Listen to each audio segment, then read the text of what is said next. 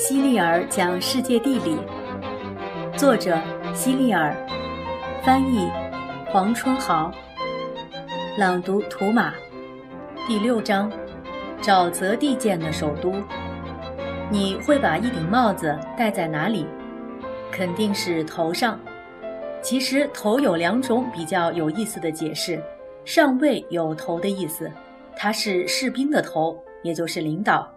首都也有头的意思，它是一个国家的头，也就是心脏。当我还是小孩子的时候，就住在美国的首都。你可别以为我住在美国的国会大厦里，首都和国会大厦是不一样的。想想，我也不可能住在美国国会大厦里，就连美国总统也没有资格住在那里。美国刚刚成立的时候，必须要找个地方建首都。当时人们一共提出了八个备选地点，最终的结果很出人意料，因为确定下来的是一块沼泽地。但这不是一块平常的沼泽地，它处在当时美国的中心位置，有一个响亮的名字——华盛顿，是以美国第一任总统乔治·华盛顿命名的。小时候，我还能在华盛顿见到成片的沼泽洼和水塘。现在，华盛顿已经成为全世界最漂亮的城市了，拥有赏心悦目的公园和高大雄伟的建筑。而且，如今的华盛顿不再是美国的中心，它距离美国的中心位置大约有一千六百千米，是美国的边界城市。知道为什么吗？首都华盛顿没有变。但是美国的领土变了。美国共有二十八个城市叫华盛顿。翻开地图看一下，首都华盛顿好像在马里兰州。事实上，华盛顿不属于任何一个州，它是一个特区，全名叫华盛顿哥伦比亚特区，是为了纪念第一个发现美洲大陆的哥伦布而命名的，简称为 D.C。如果有一天你想给住在首都华盛顿的朋友写信，千万不要忘记在华盛顿后面加上 D.C。如果你忘记了，信件很有可能被投到其他地方了。小时候说到世界上最美丽的建筑，我首先想到的是国会大厦。但是当我看过全世界最美的建筑后，我的想法就慢慢发生了改变。我曾经尝试着在沙堆里搭建心中的国会大厦。我小心翼翼地把一盒湿沙子装满整个鞋盒，用手压实，然后轻轻地把盒子翻过来，再慢慢地把盒子拿掉，尽量不让沙子散开。最后，我再用相同的方法，用随身携带的水杯给国会大厦做了一个圆屋顶。我原以为在任何一个国家，带圆屋顶的建筑一定是国会大厦。后来我才发现，根本就不是这样的。最早有圆屋顶的建筑不是国会大厦，而是教堂。而且很多国家的国会大厦根本就没有圆屋顶。小时候，我经常爬到圆屋顶上去，在那里可以看到像火柴盒一样的房子，像蚂蚁一样的行人。美国的国会由两院组成，即参议院和众议院。参议院位于国会大厦的南面。第二十四页有一张图片是关于美国国会大厦的，你可以看一看。众议院位于国会大厦的北边。在参众两院里，议员们就像学校里的小学生一样，坐在座位上商量着各种事情。美国的法律就是在这里。由这些议员制定出来的，一旦这些法律通过了，所有的美国人都必须遵守。进入参议院的人就是参议员，进入众议院的人则是众议员。参议员和众议员没有性别限制，男人和女人都可以平等的参加竞选。无论是像阿拉斯加州这样的大州，还是像罗德岛州这样的小州。选出的参议员人数都是两名。参议员进入国会的目的就是维护本州的利益，同时每个州还要选派众议员进入国会。众议员的多少由每个州的人数来决定。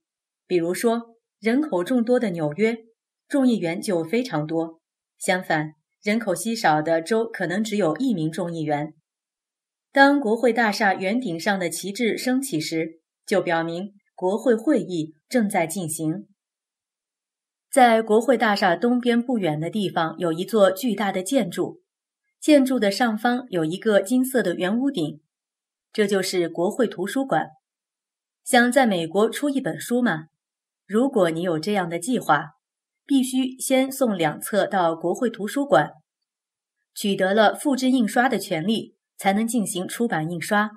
而且，一旦你有了这种权利，其他任何人或组织没有你的许可，都不得复制或者印刷该书。国会图书馆的藏书有一点三亿册，光是书架的长度就超过了八百千米，是世界上藏书量最多的图书馆。专利在日常生活中十分常见，只要你看看家里的照相机、电视机或别的机器，就很容易发现这个词。在美国，如果你发明了一样新玩意儿，就可以到位于华盛顿的一座被称为专利局的大楼里去申请专利。申请专利的时候，你必须先把这个东西的模型，无论是一支钢笔、一架飞机还是一个捕鼠器，送到专利局。只要这个东西是有用的，而且是以前没人发明过的，你就可以获得专利局授予你的生产和出售这种东西的专一性权利。也就是说，其他任何人都不能在没有经过你允许的情况下生产这种东西了。但是，并不是所有的发明都能用于实际的生产和生活。有些专利发明特别稀奇古怪。曾经就有人发明了一种用铁腿走路的蒸汽机。小时候，我也发明了一种及时弹回的手帕。当我用手帕擦完鼻涕，拴在手帕上的橡皮筋就会把手帕拉回口袋里。但是，我认为这种东西不适合去申请专利。在华盛顿，几乎每个人都知道一条名叫宾夕法尼亚的大街，它也被叫做游行街。在这条街上，你经常能看到一些长长的游行队伍，前进、勇气、狂欢，飘扬的旗帜在这条街上形成了一处独特的风景。这条街从国会大厦一直延伸到财政部大楼，全长约一点六千米。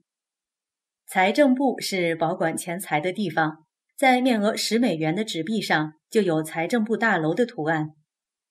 U.S. 是美国的简称。人们同样用 U.S. 来代表美元。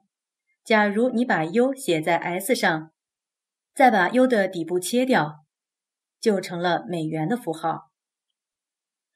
在华盛顿，还有一幢非常特殊的大楼，是印刷纸币和邮票的地方。如果你有机会到这幢大楼里去参观，导游很可能会这样介绍：看那边正在摇印刷机手柄的工人。他一天内创造的财富就有一百万美元。哇，那世界上最富有的人肯定就是他了。不，千万不要误会，实际上他一天的工资只有五十美元。银币、金币或铜币等金属钱币是在铸币厂里制造出来的，但铸币厂并不在华盛顿。说到博物馆，我小时候就有一个。那是一个用的很旧很旧的书柜，里面摆放着海星、贝壳、鸟窝和金色的石头等。在华盛顿也有一个博物馆，它大的让人无法想象。你可以在里面看到琳琅满目、来自世界各地的奇珍异宝。在美国，白色的房子很常见，不过有一座白色的房子却很特别，那就是紧挨财政部的白宫，总统住的地方。在二十五页，你可以看到白宫的照片。在二十美元上，你也可以看到它。走进白宫的后花园，最先看到的是一座纪念碑，那是为了纪念美国第一任总统华盛顿而建的。华盛顿纪念碑的图片在二十六页，你也可以看一看。华盛顿纪念碑有一百六十九米高，是世界上最高的石刻作品。从远处看。华盛顿纪念碑就像一根巨人的手指，你可以乘坐电梯快速到达碑顶，也可以通过楼梯爬上去。我就喜欢爬楼梯，通常一步跨两个台阶。这样做仅仅是为了好玩。如果从上面下来，我可以一下跳过六个台阶，真是比坐电梯还快呢。在华盛顿纪念碑前有一个像镜子一样的水池。这个水池叫反省池，在水池中你可以看到纪念碑的倒影。反省池的另一端是一座四周环绕着廊柱的大理石建筑，这是人们为纪念美国第十六任总统林肯而建造的林肯纪念堂。在五美元的纸币上，你可以看到这个建筑。二十五页的这个雕像就是林肯雕像。林肯出生在一间简陋的木屋里。这间木屋非常小，你家的任何一个房间可能都比它大。没有谁比林肯更贫穷、更缺少机会了，但他最终成了美国历史上最著名的总统之一。在林肯担任总统期间，美国分裂成了南北两个对立的联盟，他们之间爆发了激烈的战争，这就是美国的南北战争。在国家随时都面临分裂的危急关头。林肯挺身而出，维护了美国的统一。人们为了纪念这位伟大的总统，就专门为他建造了一座雄伟的纪念堂，里面摆放了一尊坐在椅子上的林肯雕像。他安静地坐在那儿，注视着前来瞻仰他的人群。他的精神因这座雕像而获得永生。